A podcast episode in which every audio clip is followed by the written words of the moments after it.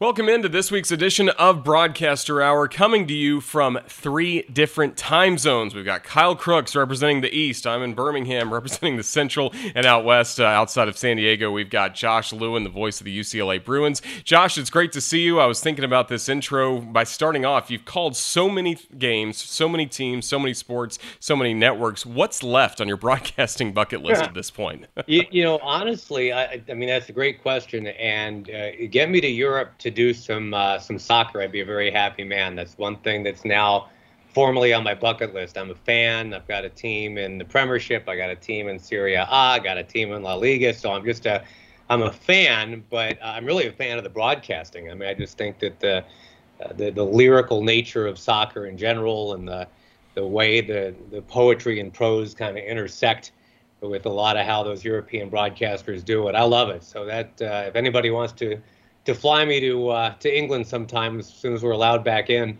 Uh, I'd be happy with that. Well, Josh, how fun was this last season for you, specifically with UCLA basketball that has such a, a great tradition, and you know, from the first four to the final four, and while the the, the environments were different in, in the final four specifically, and and for you having a, a, long career of calling pro sports and, and getting into college sports and getting an opportunity to call a big game like that, although it does not finish the way you want, just overall, what was that moment like for you to call those big moments for UCLA basketball this year? Well, it was a crazy year in every way, as you guys know. You know, I mean, having to, to call the, the road games from you know, basically a cubby hole, somebody's conference room, and you know, hoping that the connection would stay. And I mean, there were a couple games where I literally am calling the game off the app on my phone. You know, and it's like, is, are we in LA?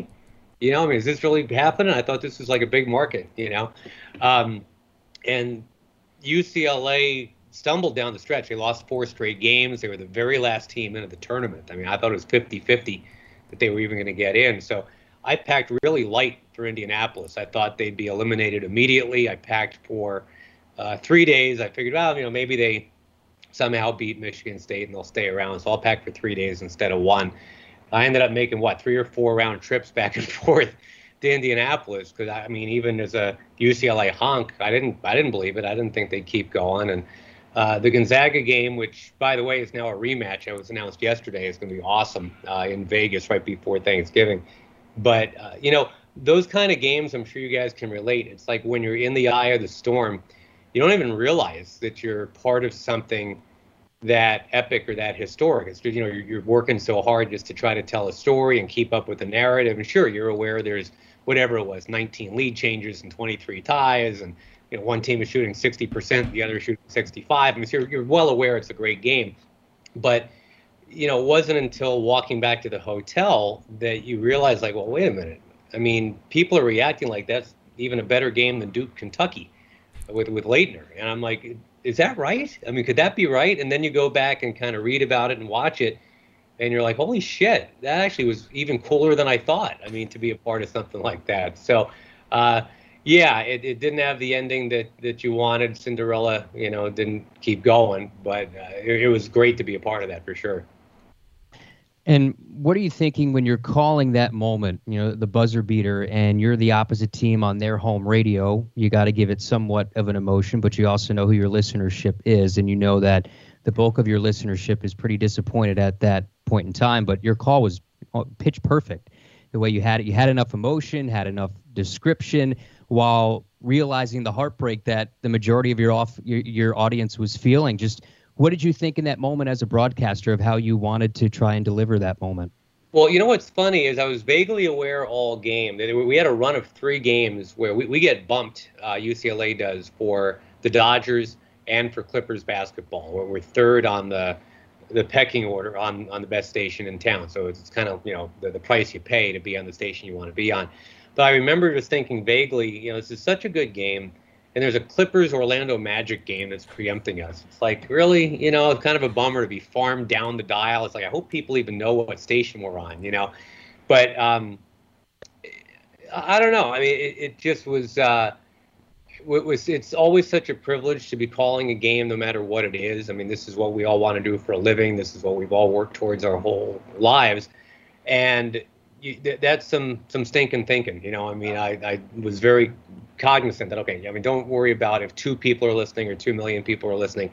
Uh, you know, the fact that the Bruins are in the Elite Eight, that's really cool. So just kind of keep keep on moving. But um, yeah, the fact that all those games had some sort of really cool narrative. I mean, you know, there were overtime games and buzzer beaters, and uh, you know, just watching that team kind of coalesce before our eyes, and knowing that there were so many fans that would have been so happy to be part of it if life were normal. You know, I mean, it's like everybody's locked out pretty much, so you know, you you raise your game even more, knowing that that you're the only conduit that uh, that's out there for people that aren't watching it on TV course, you've been with so many iconic teams throughout the years in your career. What have you liked about this role with UCLA and getting connect with their football and men's basketball fans? And again, it doesn't get any more iconic in men's basketball than UCLA.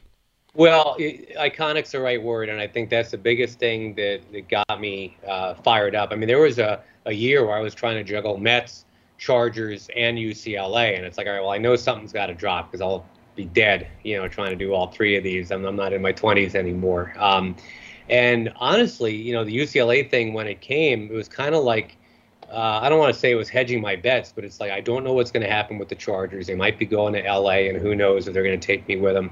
Uh, you know, I know I want to still be doing football and basketball. And the more I thought about it, it's like you know I haven't been part of a lot of iconic anything in my career. I've been a real vagabond in baseball. You know, just kind of going from job to job.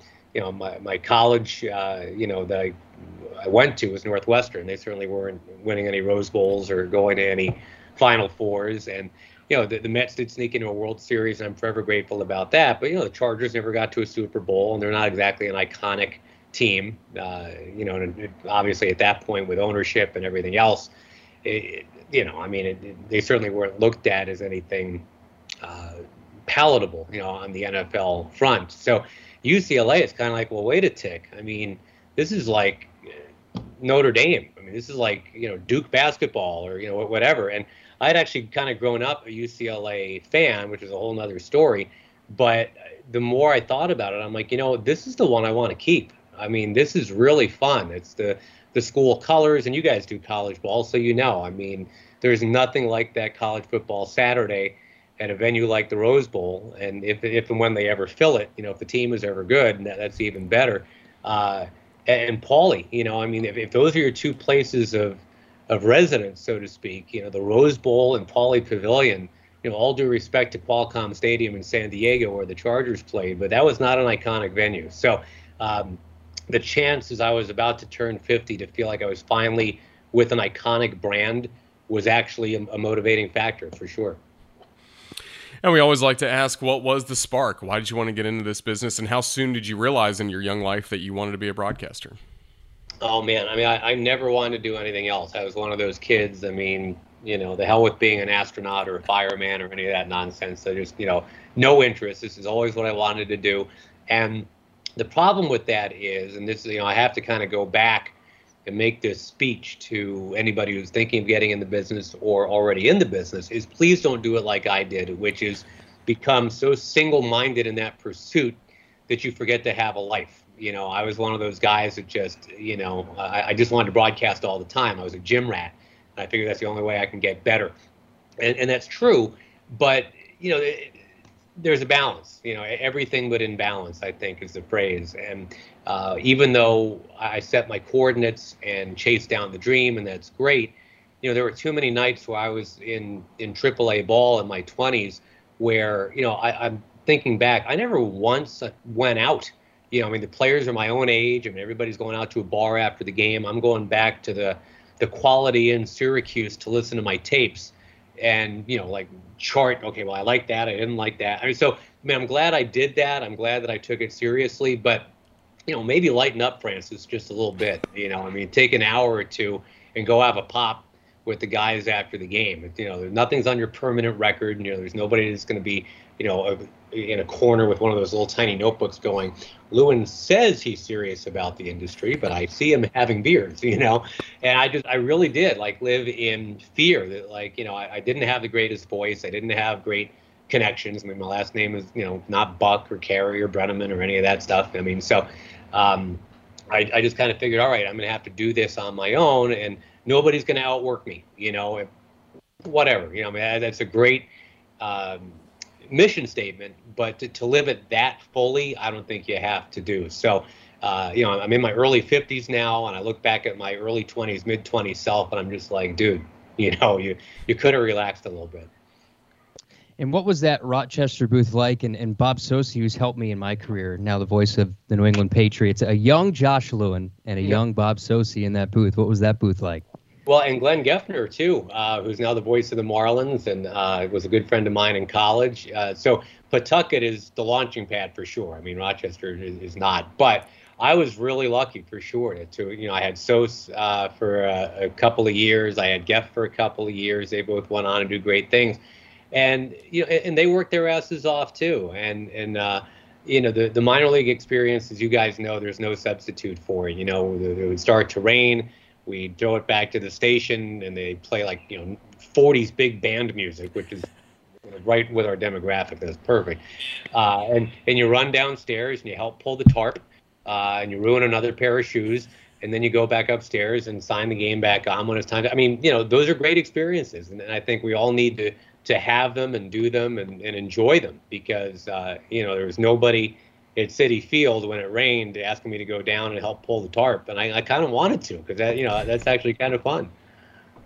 And talking about the first big break in your career, you get to the big leagues uh, with the Orioles, and then you, are a big part of the MLB on Fox uh, in its early stages for a very long time. Was that the first really big break for you in your career, and how did that come about? Yeah, for sure. I had two really lucky breaks. I mean, I was in Rochester for what felt like forever, but it was five years, and it's my hometown. And you know, I started when I was uh, an intern when I was 16. You know, so really it was like nine years if you include that. And so there's part of me. I'm 25. I'm thinking I'm never getting out of my hometown. You know, I'll never do what I want to do for real. You know, I'll always be a Rochester guy.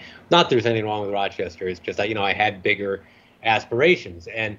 Uh, the Orioles were the major league affiliate. I had worked up a relationship with them a little bit, got a, a one game audition to come up and fill in for Jon Miller, and the game got rained out, which I thought was just the worst thing that ever happened to me. And they asked me to fill in on the rain delay doing talk, which I'd never done before, but it's like, well, of course, you know, whatever they ask me to do, I'll do.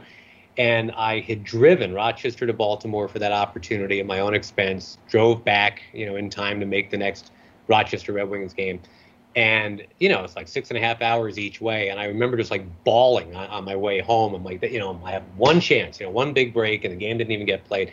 Uh, and as it turns out, I, I did okay enough on that talk show fill in during the rain delay. I didn't know, but they were looking for a new sports director. Their talk show guy and pre and post game host was about to leave to do hockey full time, guy named Jeff Rimer, who's now in Columbus. So I got this very surprising phone call a little bit, uh, a couple weeks later, saying, you know, this is the opening. We liked what you did during the rain delay. Would you have interest in this job? And, you know, by the way, you'd probably be filling in on maybe 10, 11 games during the year. Well, I didn't care about the talk at all. I just, you know, 10, 11 big league games a year. That's what I wanted. I mean, that's fantastic. So, uh, dropped everything, pursued that, was lucky enough to get that job. And sure enough, in 1990, five, I guess it was. Um, yeah, 1995. I started as talk show guy in Baltimore, pre and post game host, uh, filled in every once in a while. The, the strike was still going, so again, I'm like, come on, you know, I'm finally in the big leagues and there's no baseball, but it, it, it got going. And my my huge lucky break was that's when, as you say, um, MLB on Fox was just starting up. Fox itself was just starting up, and I didn't know this, but their whole MO was they wanted young, kind of malleable guys. They didn't want to go out and you know just put Dick Stockton in the booth or whatever. They wanted a bunch of 20 somethings. So they found Joe Buck, no brainer. You know, Thom Brennaman, no brainer. Um, you know, Chip Caray was going to be part of the coverage. And I always tell people they just ran out of guys with you know with last names. So they you know they very fortunately they decided let's take one complete unknown. It was kind of like. Uh, reality show that wasn't invented yet. Let's take like one guy that nobody's ever heard of and just like throw him out there and see what happens. And that ended up being me only because uh, the guy that was casting for it, a guy named John Filippelli, who now runs the Yes Network, um, he lived in Greenwich, Connecticut, would drive home from the office to Greenwich and put on the Orioles pregame show because the Orioles were like the hot team that year. There was a lot of interesting stuff going on, and, and I was the pre and post game guy. So he knew my name, he knew my voice, he knew my work. So when you know the casting call went out, send us some stuff. You know, if you're young, I'm like, all right, you know, I'm sure I don't have a shot at this, but I said, but John Filippelli knew who I was only because WBAL got into his car, you know, going to and from Greenwich, Connecticut, and. Um, he needed TV tape. The only TV tape I had, you know, the Red Wings did like three games a year on TV. The only one I had on VHS was the one that was done the night that OJ was getting chased in the Ford Bronco. Uh, and I remember thinking during that game, the 1994 games, Rochester against Syracuse, so there was a player that was in the booth with me that had never done you know, anything like that before. It was, it was a horrible broadcast. I remember walking out uh, like in the fifth inning of the main press box to get a drink, and everybody in that press box, like five people, but you know they're they're laughing at me like you know you're doing a TV game and nobody's watching because the Knicks and Rockets are playing over here and OJ is getting chased through LA over here, and I'm like you're right, you know I might as well just say fuck on the air because no one will ever hear this, and that's the tape. I mean that's the game that ended up going to John Filippelli and him saying okay come on out for an audition and blah blah blah. So point of all that is you just never know. You, you really don't. You know, you don't know who's listening. You don't know when something's going to break. You, you really don't. And you, you think you have plans and you think you've networked really well and, oh, here's going to be my path. In a million years, you know, the OJ game and, you know, John Filippelli, here's my pregame show in the car. Um, so, you know, total dumb luck. And, and I tell people all the time, guys, I mean, I, I flew way too close to the sun with all that. I was not ready to be a network TV guy, but all of a sudden I'm a network TV guy, and the Cubs then you know call, and I'm on WGN, uh, and you know supposedly Harry Caray's heir apparent, and I, none of that was ever supposed to happen. I wasn't good enough for that, but you know all of a sudden you're on network TV and people think you're that good. So uh, I think the the chips settled in the bag where they were supposed to eventually. I don't think I was ever supposed to be. Uh, you know, a number two or number three network TV guy. I always just wanted to be a radio baseball broadcaster. And I think the happiest I ever was was the seven years in New York doing the Mets as the number two with Howie Rose, because that was always the job I wanted to have. And um, I think that was a better fit for me. You know, TV is the money's great and the exposure is great, but uh, there's a lot of nonsense. And, you know, we had so much fun in that booth just talking about the Mets and just being ourselves. And it, so when you know this is a very long answer, but when the UCLA thing came up, it was kind of like, all right, yeah, you know, this is the kind of stuff that I'm comfortable with. I like doing Chargers radio, like doing Mets radio, rather than try to get back into TV. Uh, I think this is what I want to do. So um, that was probably living my best life. Was that year that it was Chargers and Mets and UCLA? But like I say, it was just not a, a sustainable model. well, and of course, you mentioned every path is different. We'll start with that disclaimer, but you look at what you're able to do. Call a lot of minor league baseball, and then also getting good with the flagship station, be around, and then eventually that leads to some play by play. So, if you're to give advice to college students who want to be a baseball radio broadcaster and they say, okay, I can have the opportunity to work minor league baseball at some random city across the country or get to one of the teams I want to work for, work my way up through that station, what do you say? It, I mean, there is simply no correct answer. It is such a crapshoot. I mean, look at what I'm doing now. I just started uh, started back up with the Mets uh, to help them launch a, a, podcast platform, and you know that's kind of become a pivot for me. Uh, you know, I still love play-by-play, obviously, but there are so many different ways to gild the lily uh, on this thing. Where yes, the traditional path. I mean, when I was growing up, you you know you go single A, double A, triple A majors, done, and not a lot of people did that anyway, as it turns out. Um, and then you, you, start looking around at who's getting jobs now and how they get jobs. You know, I mean, Will Fleming, buddy of mine, great announcer. Um, you know, was busting his ass in the minors, and nothing was really breaking. And then, you know, he starts doing the Red Sox pregame show on WEEI. You know, things start to change, and, and now, you know, he's the heir apparent to Joe Castiglione. He'll be the voice of the Red Sox for the next 40 years if he wants to. So that was kind of a side door. Um, you know, you can say the podcast game is a is a great side door. You know, I mean, start doing things for the team or for the radio station. Uh, you know, develop a YouTube presence. I'm amazed. I mean, this is kind of going off topic, but you know, what I told the Mets was, look, um, you know, if you go on an NFL webpage, it says schedule, roster, tickets, podcasts. I mean, like that's what a big deal podcasts are for like an NBA team, an NFL team now.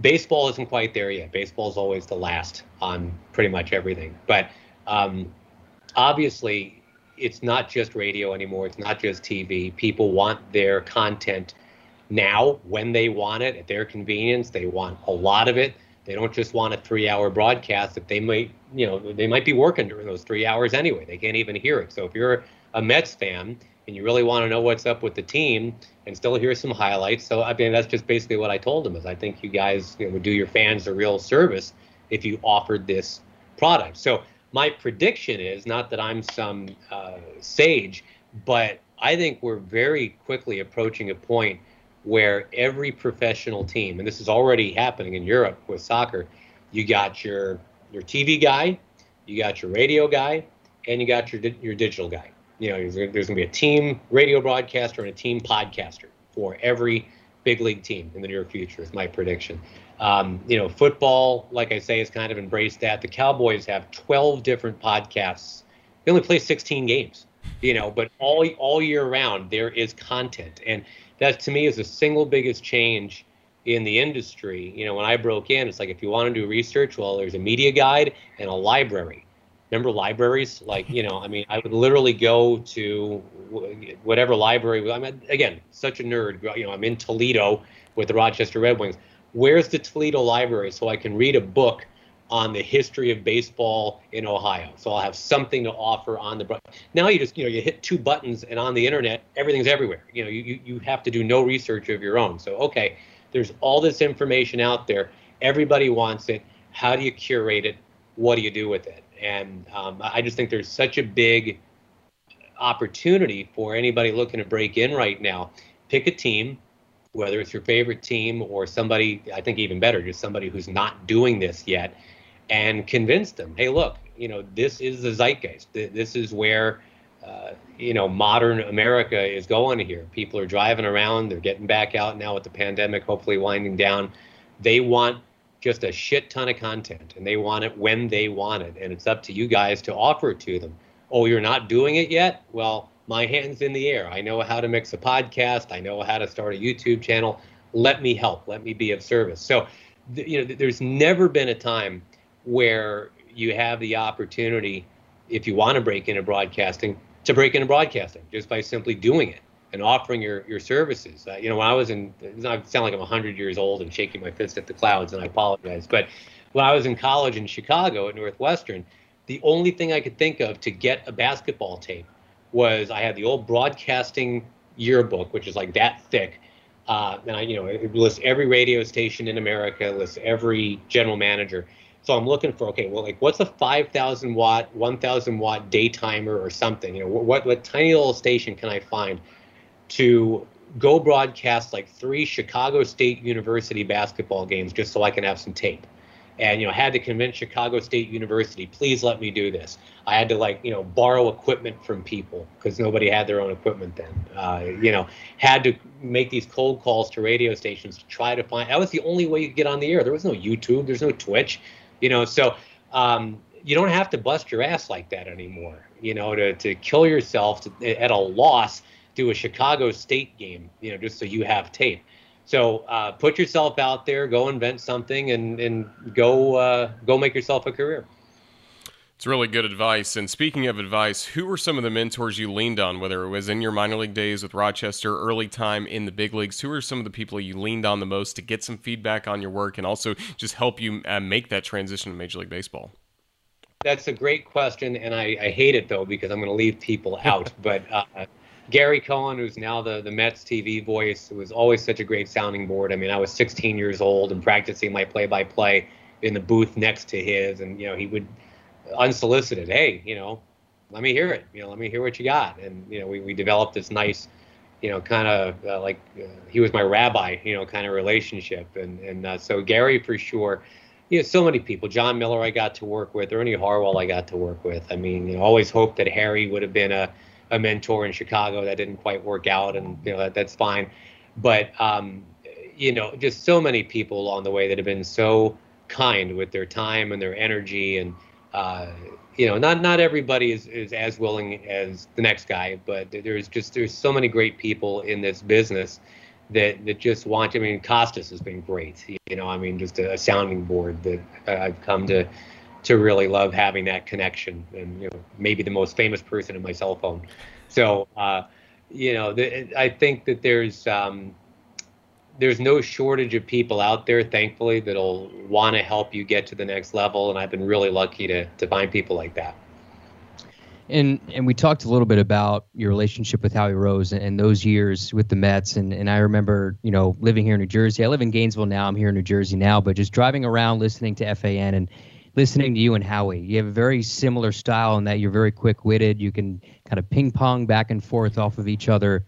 How did that relationship develop since getting that job and and just, you know, how great is Howie? Just being around Howie every day. How much did you learn from a guy like that? Well, the thing about Howie that I just learned by osmosis is he he's just such a natural. You know, I mean, I I have to organize everything. If you know, if it's my turn to do an open, you know, I've got an outline, if not a script, and Howie just turns on the mic and he's brilliant. Yeah, I mean, you know, it's just I don't know how he does it. So, um, we we do share a, a similar, I guess, sensibility just in terms of what a broadcast should sound like and and what the Mets are all about. I mean, you know, I mean Gary and Howie are way more knowledgeable about the Mets than I am, but you know, I I was a fan. I was a Mets fan, so at least I'm kind of a a silver or bronze medalist to to their gold. But um, he's a great example of somebody who takes his job very seriously, but not himself super seriously, and, and I think that's the secret sauce. You know, somebody who wants to uh, make sure that it's a job well done every time. But if you punt one, if something doesn't go well, uh, you know, you, you, you can't you can't kill yourself. You got to be able to move on. And uh, so a lot of great lessons from Howie. You know, we're not. It's funny because there's, there's enough of an age difference. It's not. You know, we we very rarely went out to dinner on the road. I mean, maybe maybe five times a year. You know, I mean, it's not like we wore the same footy pajamas and he was on the top bunk and I was on the bottom bunk. I mean, it wasn't quite like that. But but on the air, yes. I mean, I think it sounded that way, and and, and that's uh, hopefully what Met fans got out of that. And let me transition a bit because people, you go through a lot of disappointment uh, in this industry. It's very subjective, not objective at all. And you know the the Chargers moving or whether it's moving on from the Rangers. It, you're somebody who's had a lot of great opportunities and, and have a great opportunity now, but you've also gone through some disappointment, I would say, in your career. How did you personally, you know, deal with the, the Chargers situation, the Rangers situation, to say to yourself, yeah, this happens, but now we move on and, and we look for the next venture? Yeah, those were the two you nailed it that I felt I really didn't have control over. The other times that I kind of set out on this unintentional Edwin Jackson existence of just you know playing for every team. Uh, you know, it made sense to leave the Orioles for the Cubs. Made sense to leave the Cubs for the Tigers. Um, you know, it made sense to, from a family standpoint to leave the Tigers for the Rangers. Not that I didn't love my time with the Rangers, but I was very happy in Detroit. Was married to somebody who wasn't, and you know, sometimes it's just bigger than your career. You do what's right for your family. My wife at the time was from Texas, really wanted to get back so, you know, all those moves made sense. The Rangers one was tough because it seemed to be working. I liked it, um, but then ownership changed, and ownership always has a right to set the tone. And you know, the the, the one meeting I had with Nolan Ryan was, uh, look, you know, I literally drive to work on Nolan Ryan Expressway. There is no Josh Lewin Expressway. You know, I mean, so I'm very cognizant that you're in charge. Whatever you want from the broadcast, I I'm here. I mean, I'm going to try to do it your way. But it wasn't a great fit. You know, I mean, Nolan wanted the broadcast done a certain way, kind of right down the middle, no yucks, no out of town scores, no Seinfeld references. I mean, all that stuff, you know. And it's the whole to thine own self be true. If we learn anything from our Shakespeare, and you know, the, the more I thought about it, uh, I'm like, you know, this this is not a fit anymore. It just doesn't work. And so that you know that one we shook hands and walk away. It's not like they said get the fuck out of here. I mean we just agreed this is does not work anymore. And whoever is in charge of the team gets to make that call. That's just how that goes. I mean, Ernie Harwell was once let go by the Tigers because Bo Schembechler didn't like him. I mean, you know, what, what are you going to do? So um, the Chargers one was maybe even more disappointing because that one was just geography um, they decided, and again, it's their want. You know, they just they did not want the the stank of San Diego on them when they went to LA. You know, so it's like, well, you can't live in San Diego. We don't want that. Uh, we don't want you doing Mets. And I'm like, well, well, wait a minute. You know, I can't just leave the Mets mid-season. Number one. Uh, number two is I've been commuting in to do Chargers from Dallas and from New York this whole time. You know, so what's the commute from San Diego to LA is nothing. That's a drive. You know, it's not a six-hour flight. I've been doing that for 12 years, and I just started UCLA. My argument was, do you guys not know what the LA stands for in UCLA? It's like I beat you to that city. You know, I'm already there. And they're like, well, you know, this is just how we feel. And again, it, they're right. You know, I mean, I thought, I mean, I love doing those games. I miss the NFL so much. I, I really, really, really miss the NFL. But uh, again, you know, that that's what they decided was what they wanted to do. My idea was, okay, you know, let me at least help you push the boat off the dock. Let me help you bring all those years of Chargers history with you let's groom somebody. And my vote was going to be Matt Money Smith, who ended up getting the job anyway. I'm like, you know, my idea was let me do it at least one last year, help you with the transition. Uh, let's make Money the sideline guy. And then eventually it just all, and they didn't want to hear it. So I'm like, okay, I mean, I guess we're just done. So that one hurt. That one, but you know what though? That that solved the riddle of what do I do about um, you know dropping Mets or Chargers or Bruins. Like, all right, I guess it's gonna be the Chargers. Um, and then uh, you know, I did something that uh, felt right at the time. You know, the, the, the opportunity to be on the West Coast 100% of the time. I thought there was a job in San Diego with the Padres. My deal was up with the Mets. Uh, they were changing stations. There was no guarantees. I'm like, well, you know, I'm just going to go to San Diego full time. That was kind of the third disappointment. Is the job that was uh, promised to me by the radio station never ended up getting created. So I moved all the way out here for no job well, I mean, except obviously for UCLA, which is a, a, great job, but you know, now I'm missing half my my income. So, uh, had to get creative at that point, and that's kind of where the podcast pivot happened. And, and now, uh, you know, again, it's never what you think it's going to be. You know, I mean, when the Chargers left, uh, I'm thinking, all right, well, I guess my lot is I'm a a Mets and UCLA guy, and I'll make that work. And then I'm like, oh, okay, well, I'll be a Padres UCLA guy. Oh, that's not going to work. All right, I'll do something else in UCLA. And now I'm right back to the Mets doing their podcast stuff, but doing it remotely from San Diego, which is perfect. So um, the, the whole thing about you want to make God laugh, tell him your plans, it, it's really true. You know, you just never know how it's going to end up. Yeah, Kyle and I have certainly seen that in our careers as well. I uh, do want to ask you about football and calling it on the radio all the years of the Chargers and now with UCLA. Uh, just what's most important to you when you're describing the game? And we can go through this with all the different sports, including baseball and basketball, in a moment. But specifically football, do you always go back to the same formula, kind of each and every play? What's most important to you?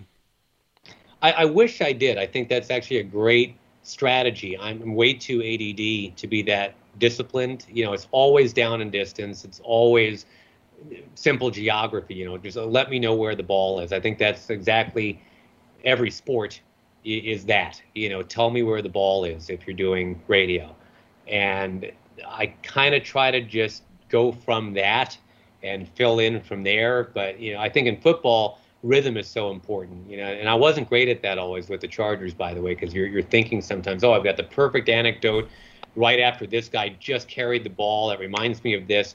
But then you're leaving your color commentator no time to do his thing. So I think football more than any other is a very regimented rhythm where you know you, you call the play and then just get the hell out of the way. And if your color commentator leaves you some room on the back end to pick something back up or stick something in there as an addendum, that's great. But I think football is the one sport where it's kind of like stay in your lane. Uh, you know, I, I've got the the who and the what and the where, and I want the color commentator to give me the why and the how. Easy. You know, it's like I'll do these three, you do those two. And let's get out of each other's way. And then when there's a break in the action, we can yuck it up and have fun. But there's, you know, you, you can't miss in, in football. You can't miss a play. You can't be talking over the snap. You just can't. Um, you know, basketball is a little different. I mean, again, it's all rhythm.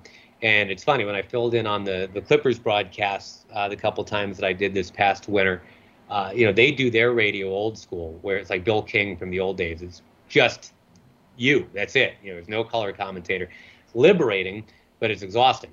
Uh, you know, so it, it, I would always jump back into UCLA, like you know, wanting to give Tracy Murray like a big kiss on the mouth, like thank you, you know, I got somebody to bounce things off of now. This is wonderful.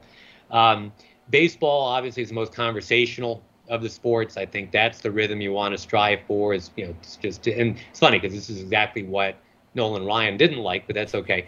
It, to me, it was always it should sound like two guys sitting at a bar or sitting on the porch, just kind of talking about baseball, talking about life, talking about the game.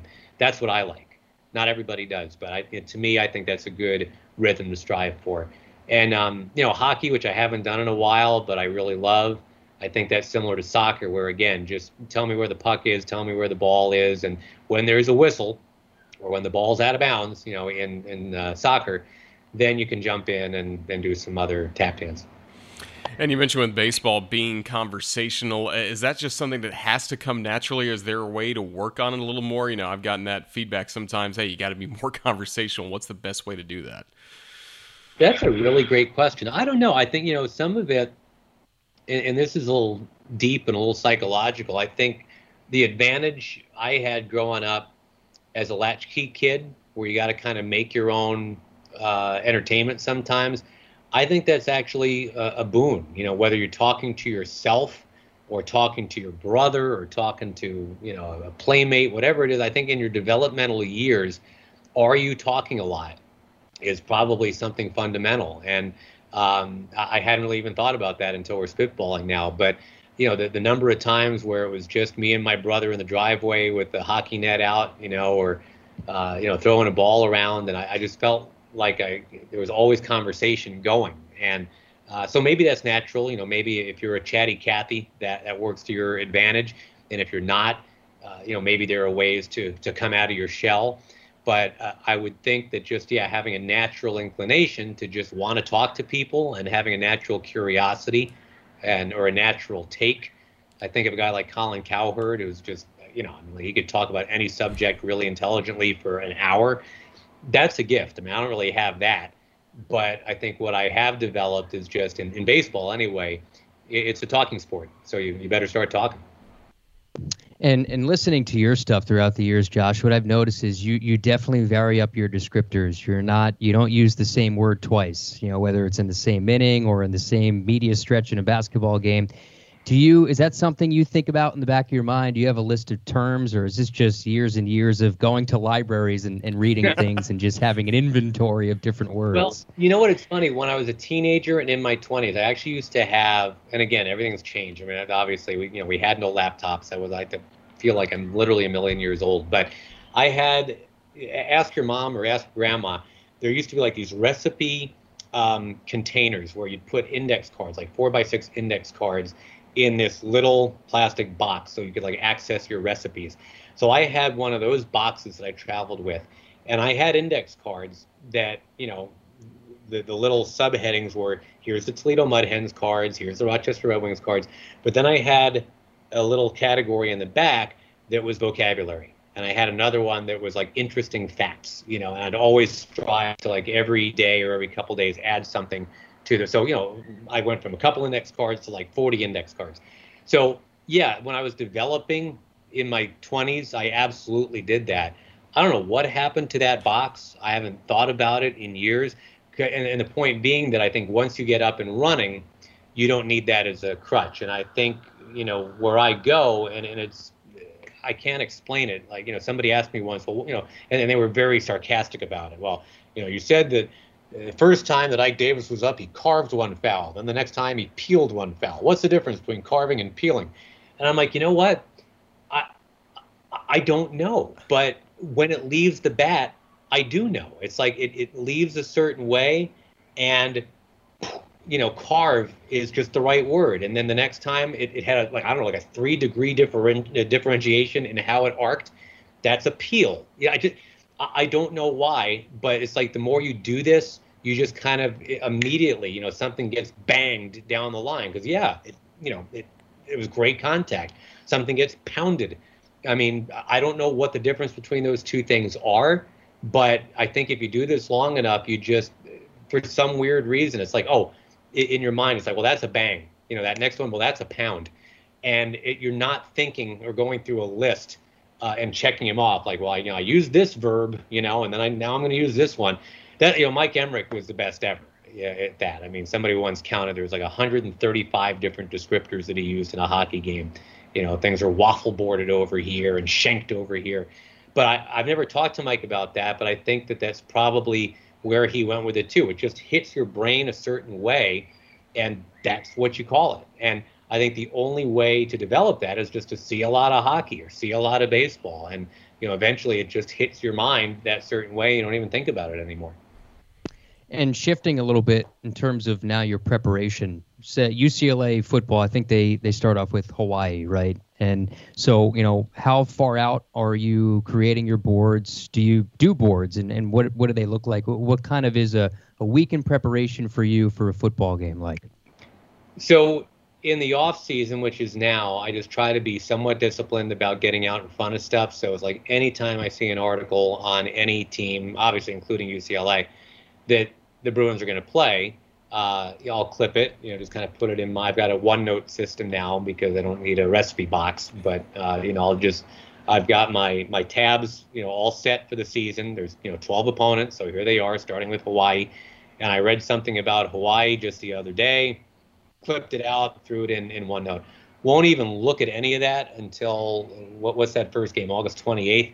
I'll on August 22nd, I'll start going through, you know, like on that Monday, and get all my Hawaii stuff done, get their roster done. Uh, you know, start looking at their press notes if they have them out yet. Um, so it's kind of like, all right, let's start getting ready for the opponent on the Monday. Then Tuesday, Wednesday, it's pretty much anything UCLA updating what's just happened. And obviously, you know, uh, off season, you're, you're keeping that file really thick for now. But in season, it's just, well, what happened last week and what do you need to update, update the stats, you know, all the, the blogs, whatever that are out there that you want to read. And like, oh, that's interesting. I might want to look into that. Um, and you know try to go to a practice on on Wednesday, see if I can get some notes and nuggets or something like that. The one thing about living in San Diego and not in LA is it's not like I'm a fixture on campus. You know, it's a pretty good commute to get up to LA. So practice a week is probably about my my speed. Um, Thursday and Friday, it's kind of just putting everything together and, and, like you say, actually doing the board, which I do. Um, it's kind of a combo. It's not quite by hand. It's a little bit on the computer, a little bit by hand, but we'll try to get all that done by Friday night, get it all printed by Friday night, and then Saturday morning it's just this very long um, you know, hopefully it's like a mid-afternoon or evening game and not one of those nooners. Uh, but you know, you get there, you review it, you know, highlight things, um, you know, keep your ears open for what's going on day of game, and you know, kind of start talking about game plans with with your partner. So everybody's got their own system, but I mean, I would say total, it's probably about a 15-hour prep week for football uh, and then you know the, the, game day itself, you know, is a, is a 10 hour day. So you know it's a 25 hour commitment during the week. Basketball, I've gotten good enough, I think, in my system where I think every broadcast is only about seven or eight um, hours, maybe something like that, to, to prep each game. So, but you know, but there's two games a week, so again, it adds up to to 25. So, uh, you know, to me, until there's that intersect of football, basketball, where it's 25 plus 25, and that's a 50-hour week. It's it, it's not as uh, audacious as people make it out to be. I mean, I think we can all find 25 hours in a week, even if you got to stay up late to supplement whatever else you're doing. Uh, you know, 25 divided by seven is what three and a half. So you got to find an average of three and a half hours a day to work on this stuff. And uh, you know, unfortunately, if you're just starting out in the business and you're working multiple jobs, that can mean, all right, well, I'm burning some damn midnight oil here. Um, you know, this is going to be a long night because I've already worked a, a 10 hour shift and I've got, you know, whatever else I got going on in my life. And now I got to find three hours or four hours, but you'll, you'll do it. It's doable. And then for you, when you're working in baseball, uh, take your Mets example. Uh, what was your day to day preparation like there? Uh, how did you try to organize everything to be ready to go for a broadcast? So much with baseball is off season. You just, you know, because there's so much going on day to day. You don't want to be caught with, uh, you know, oh, you know, they're, they're, playing the, the Tampa Bay Rays. That's coming up in a few days. I've got nothing on them, you know, so you want to make sure that in the off season, uh, you've got a really thick folder on everybody so that you can just go in and grab ingredients from it when you when you need it. Um, but my, if I'm remembering it right, you know, for a typical Mets day, uh, I try to keep till noon pretty free. You know, I can sleep in, go work out, have half a life, whatever, and then uh, noon to one is kind of like going through the clips and you know going all through the internet and just scouring what's the news. You know, start looking at the press notes if they're available. Um, that's like an hour, you know, and then uh, take a shower one to one thirty. Um, you know, it's a long commute to to Citi Field. Uh, so you know, we get there, you know, leave at 1:30 on the subway, get there at 2:30, but the whole time using that time to start going over notes, adding some more things would try to get there 2:30 or 3 to just start putting everything together.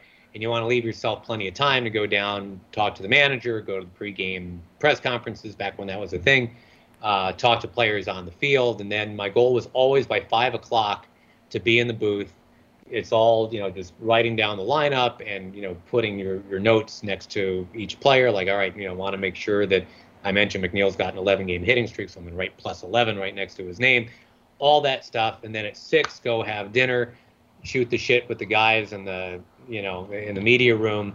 And I always tried this. It didn't always work, but I'd always try to leave. You know, if we getting on the air at seven o'clock for a seven ten game, we didn't have to do a pregame, thankfully. Um, you know, that six thirty or six forty to seven, I would always just kind of try to take like a ten minute walk, just like around the concourse, and just kind of get a feel, get a vibe. The you know the fans, what are they talking about, and uh, you know, just w- what's it feel like in the ballpark tonight, and just clear my head. You know, just take a nice cleansing, deep breath kind of walk, and then you know maybe 10 minutes to air. It's like, all right, you know, shit's getting real. Let's get in there, um, get your game face on, and I don't always remember to do this, but one little trick I've learned is during the anthem. Uh, I'm not suggesting take a knee or anything, but I mean, but just you know, rather than sing along with the anthem and put your hand on your heart, you know, I would take that time and just kind of take a breath, you know, maybe a moment of gratitude. Like, let's remember, you know, even if this is a five hour game with a rain delay, it's a really cool ass job. You know, I love what I'm doing. Uh, every day is a blessing. Thank you, you know, for letting me be here today and having this opportunity. This is, you know, I'm going to go give my best you know, it's a little Stuart Smalley, I'm good enough, I'm strong enough kind of thing. But I just, I always try to do that. And, and the anthem, because it's like 90 seconds, because I always felt like that's a good time to do that. And you know, you're not on the air. So that was always just kind of like my, all right, good attitude, got my stuff. Here's my pencil, here's this, you know, whatever. Here we go. And, uh, you know, then you never know what's going to happen. You just got to kind of relax and, and let the game come find you. Yeah, and we talked so many times with broadcasters who went through this past year, COVID year, not being able to go to the clubhouse, not having the same kind of relationship with the managers they once had. Just how valuable was that time for you? What were you kind of looking to glean from some of those guys? And then how much did you go back to it during the broadcast? Maybe more than even some of the stats and some of the different things you could research. I felt that during my time doing TV, I was more likely to to weave in that that kind of stuff because I just you know you, you don't you don't have graphics on radio, right? I mean, so I always felt like I don't have to be so stat heavy on TV. I think it's more anecdotal because if somebody's got an 11 game hitting streak, they'll throw it up there as a graphic, you know. And I wanted to be cognizant of it. So as soon as McNeil gets his hit, it's like, and there's the 12 game hitting streak. You can't be, um, you know, not cognizant of what's going on. But I found that it was a lot more important on TV, I think, to have those anecdotes and you know the whole well yeah on the field before the game this that and the other.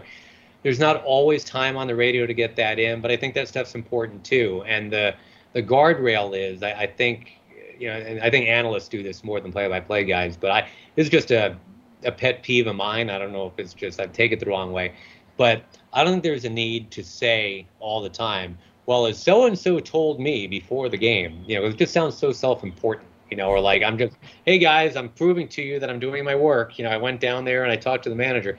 Um, I think it's okay just to say, you know, so and so said before the game, or I heard before the game that, you know, or whatever. Um, I don't think you have to like make a big federal case out of like, and I, you, hear that a lot on network broadcasts. I, I remember on Fox sometimes they would coach you like, you know, let people know that you're an insider, you know, so tell them that you talk to Francisco Lindor before the game. I just I, I don't know. I think that's kind of heavy-handed if it's overdone, but uh, but but it is important to just kind of go and and get uh, a feel from from guys and talk to them. And I know during the pandemic that's not been possible. It's a huge pain in the ass.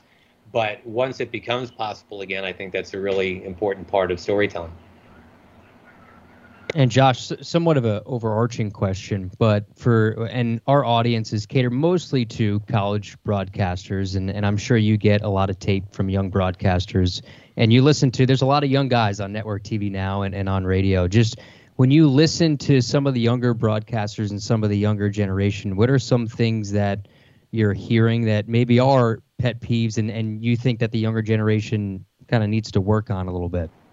Well, it's so funny now being in not that generation because I mean, you know, I've always felt like I was a young guy in the room because I used to be, and now I'm I'm the old fart. But um, I don't mean to sound pandering when I say this. There are so many freaking good announcers now. I mean, I used to think that when it's like, oh, all these guys coming out of Syracuse, you know. Well, yeah, that's still true, but uh, you know, I mean, I got to know Noah Eagle a little bit. I mean, good lord. I mean, just so technically sound, and he, I mean when he was 19. He was like perfect. You know, it's like what? You know, how are all these guys doing that? And I and I I think there's a lot to be said for, you know, there's now the ability to fire up Madden, you know, and or whatever and just practice all the time and you know, go to your uh, local high school game and, and practice all the time. Guys are so good now. They're they're so fundamentally sound and they they they get to break so easily. Nothing flusters them. I mean, it took me years to, to figure out how to do that. So uh, it's one of those things where it's like the athletes, right? You know, you want to say, well, you know, in my day, you know, I mean, Babe Ruth was the greatest power hitter that ever. No, I mean, they're so the athletes are so much better now, and it's the same way with broadcasting. The broadcasters are so much better now. They just are. So there's more competition, but there's also a much bigger landscape. I mean, there's not just two network jobs and you know 20 play-by-play jobs. I mean, it, it, there's a ton of work out there now. You know, now there's streaming, and now you can go do something on Twitch, and now there's podcasting. I mean, so there's a lot of other ways to get heard and get noticed. There's ESPN one, two, and three, and every once in a while the Ocho. You know, I mean, like uh, I I don't even know who the cornhole guy is, but he, he's great. You know, the, the Johnsonville you know cornhole stuff on ESPN somebody like became the voice of that and they're they're they kick ass at it. It's you know there's so many chances to find your own thing now. So um, the one thing that as a, a, a fart you know as an old codger that just it doesn't hit me the wrong way. It's just kind of the, the one thing i, I i'm a little um, i don't know just kind of wistful about is there is a little bit of uh, sameness to it where it's like you can almost always tell the guys out of Syracuse because they're all really damn good and they're always functional and always, you know, I don't want to say it's cookie cutter, but it's like, you know, there are 300 guys that could very easily do a game on ESPN or ESPN2 right now. And they're completely interchangeable because they're all really, really good. So, how do you stand out? You know, what's different? And, um, you know, I'm not saying you need a shtick because I think that goes way the other way either. You, know, you don't want to be, you know, the whatever guy. You know, I was just watching The Office rerun last night where Ryan the temp doesn't want to be known as the anything guy and ends up being known as the fire guy because he left the cheese pita in the microwave too long. It's like, great, now I'm a guy, you know. So you don't want to necessarily have a shtick, but I think to to have a personality, to have so if somebody tunes in, they hear your voice, they know immediately, oh, you know, this guy's it's that guy, and whether I like him or I don't like him, I, I can identify him, as opposed to it's like, okay, which of the 300 guys out of Syracuse is this guy? Because they're all really great. I just don't know which one this is. They've all got a good voice. They've all got great breath control. They're all very descriptive. So it, it's a blessing and a curse, right? I mean, you come out of a great program, you're doing great work, and all of a sudden you're just in a pile now of you know a bunch of other guys that are also really that good. So I don't know. I mean, this is just me, but if, if you want people to kind of know your name, and and you know, maybe it's finding something else, you know, a podcast that you create, or you, uh, you, you created a website, or you created this, or that. I mean, just something where where you have a, a certain inflection, or so anything that sets you a little bit apart, because um, there's just so much good work out there right now. It all gets kind of jumbled together. This will be the final one for me, but you've been pretty open uh, about your battle with, with mental health, and, and you started a website to, to help other people. And I don't feel like it's talked a lot about uh, with people in this profession because everyone thinks of broadcasters as confident people when that red light comes on. And and I know I'm far away from being a confident human being but you got to find ways to define that. For you why, why was it important for you to, to go public with that and, and try to help other people well I think that last part I mean just to let people know that if you got something like that that you struggle with that you're not alone I think that's the the scary part is thinking there's something wrong with you or you know that no one can relate to this. And as it turns out we're all working through something you know and, and sometimes it manifests as anxiety. Uh, that has kind of been my thing. Um, you know i had a brief bout with depression that i figured out uh, you know years and years ago um, and figured out some strategies to manage that you know i mean some people come by it honestly there's a family history of it kind of thing and i'll put my hand in the air for that uh, you know some people don't know what it is or where it came from. They just know they're, they're not feeling quite right right now. So I don't have any degree in this. I mean, I'm certainly no psychologist or, or no sage, but what I do know is that there's a community for it, right? I mean, that, that uh, if you're feeling a little off, that is kind of like join the club. You know, everybody's dealing with something.